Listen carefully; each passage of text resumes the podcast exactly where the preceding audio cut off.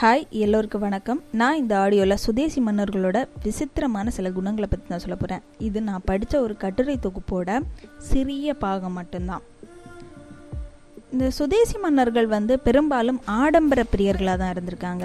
இதில் வந்து கபூர்தலா மன்னர் அப்படின்றவர் தான் முதல்ல நான் குறிப்பிட விரும்புகிறது. இந்த கபூர்தலா மன்னர் வந்து பதினான்காம் லூயி மன்னரின் மறுபிறவி அப்படின்னு சொல்லி தன்னை தனியே திங்க் பண்ணிட்டு இருந்திருக்காரு. இதற்காக என்ன பண்ணியிருக்காருன்னா மாளிகையை வந்து பிரெஞ்சு கட்டடக்கலை இந்த முன்னர்களை கொண்டு வடிவமைச்சிருக்காரு. அதுக்கப்புறம் அனிடா டெல்கோடா அப்படின்ற ஸ்பானிய பெண்ணை வந்து காதலிச்சு திருமணம் பண்ணியிருக்காரு. இந்த காதல் ஒன்றும் சாதாரண காதல் இல்லை, லவ் அட் ஃபர்ஸ்ட் சைட். இதை நீங்கள் கேள்விப்பட்டிருப்பீங்க, கண்டவுடன் காதல் அப்படின்னு சொல்லிட்டு நீங்கள் முன்னாடியே கதையிலெல்லாம் பார்த்துருப்பீங்க. அது மாதிரியான ஒரு காதல் தான். இந்த காதல்லேருந்து அவர் திருமணம் பண்ணி அவங்கள வந்து மகாராணியாக்கிட்டார். இவருக்கு அடுத்தபடியாக நம்ம முக்கியமாக பார்க்க போகிறது வந்து காசி ராஜா அப்படின்ற ஒரு மன்னர். இந்த மன்னருக்கு என்ன ஒரு விசித்திரமான குணம் அப்படின்னு சொல்ல போனால், இவர் எப்போ பார்த்தாலும் பசுவோட முகத்தில் தான் முழிப்பாராம் தூங்கிட்டு இருந்தா. அதாவது இவர் எங்கே போனாலுமே பசுவோட முகத்தில் தான் முழிப்பாராம். எதற்கு என்ன காரணம் அப்படின்னா, பசுவோட முகத்தில் முழிச்சாதான் அவரோட அந்த நாள் நல்லா இருக்கும் அப்படின்றதுக்காகவே எங்கே போனாலுமே ஒரு பசுவை அழைச்சிட்டு போகிறாரு. இதுக்காக பராமரிப்பாளர்களும் உடனே தான் போகிறாங்க. இவருக்கு அடுத்து நம்ம முக்கியமாக பார்க்க போகிறது பாட்டியாலா மன்னர். கல்யாண சமையல் சாதம் காய்கறிகளும் பிரமாதம், இந்த பாட்டை நீங்கள் நினச்சி பாருங்கள். அந்த பாட்டில் வர அந்த கேரக்டர் வந்து இந்த பாட்டியாலா மன்னர் அப்படின்னே சொல்லலாம்.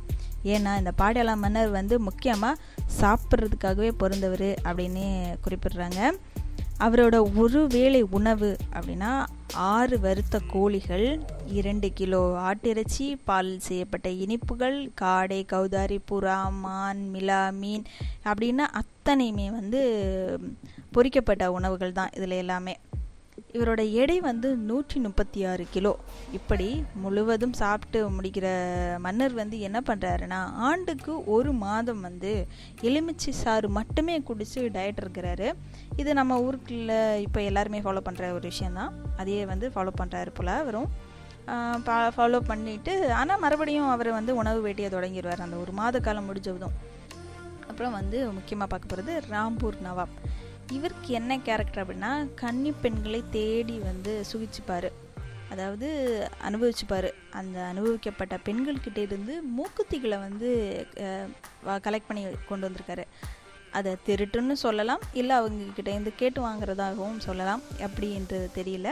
ஆனால் அவங்கள வாங்கிட்டு வந்து அதை தேடி வச்சுக்கிறாரு. அவர்கிட்ட கிட்டத்தட்ட ஆயிரத்துக்கு மேற்பட்ட மூக்குத்திகள் அவர்கிட்ட இருந்ததாக ஒரு தகவல்கள் சொல்லுது.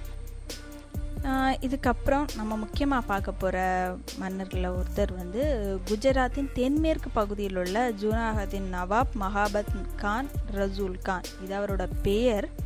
இவருக்கு என்ன பழக்கம் அப்படின்னா, இவருக்கு நாய்கள் மேலே கொள்ளை பிரியம் அப்படின்னு சொல்லலாம். இவர் கிட்டத்தட்ட எண்ணூறுக்கு மேற்பட்ட நாய்களை வந்து வளர்த்துக்கிட்டு வந்திருக்காரு.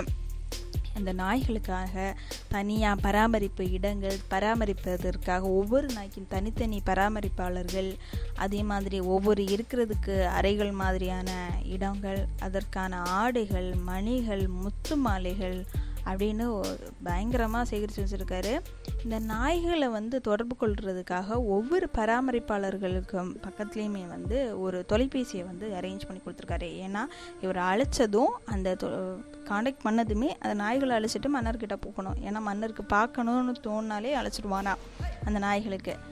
இவர் நாய்களை நேசித்த அளவுக்கு மனிதர்களை நேசிச்சிருப்பாரா அப்படின்னா அது ஒரு மிகப்பெரிய கேள்விக்குறி தான். அப்படி இல்லை அப்படின்னு தான் சொல்கிறாங்க. அதுக்கும் சரியான தகவல்கள் எதுவும் இல்லை. ஜுனாகத்தின் நவாப்புக்கு வந்து செல்ல மகளாக கருதப்படுறது வந்து ரோஷனாரா அப்படின்ற பெண் நாய் தான்.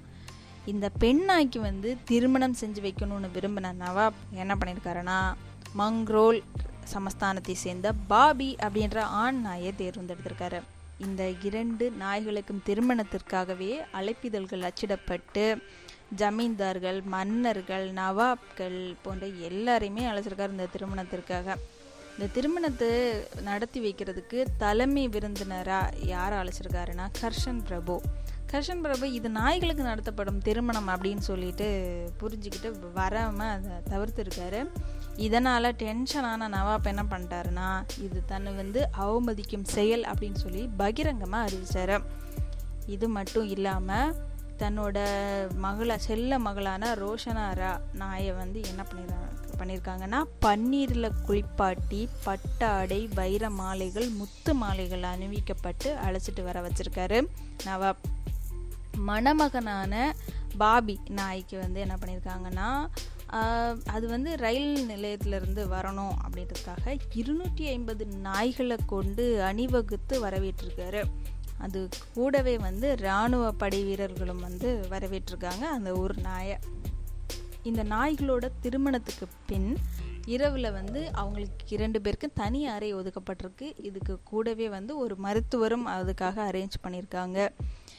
இந்த திருமண விழாவில் வந்து ஆடல் பாடல் இசை நிகழ்ச்சிகள் போன்ற பலதையும் வந்து நவாப் ஏற்பாடு செஞ்சுருக்காரு. இந்த திருமணத்துக்கு மொத்தமாக வந்து அறுபதாயிரம் டாலர்கள் செலவழித்ததாக குறிப்பிடப்பட்டிருக்கு. சரி, இந்த ஆடியோவை கேட்டு உங்களுக்கு எப்படி இருந்ததுன்னு தெரியல. சரி, உங்களுக்கு தோன்ற கருத்தை வந்து கீழே கருத்தை பதிவிடுங்க. தொடர்ந்து மற்றொரு இன்ட்ரெஸ்டிங்கான ஸ்டோரிஸோடு வந்து உங்களுக்கு நான் சில கதைகளை சொல்கிறேன். தேங்க்யூ.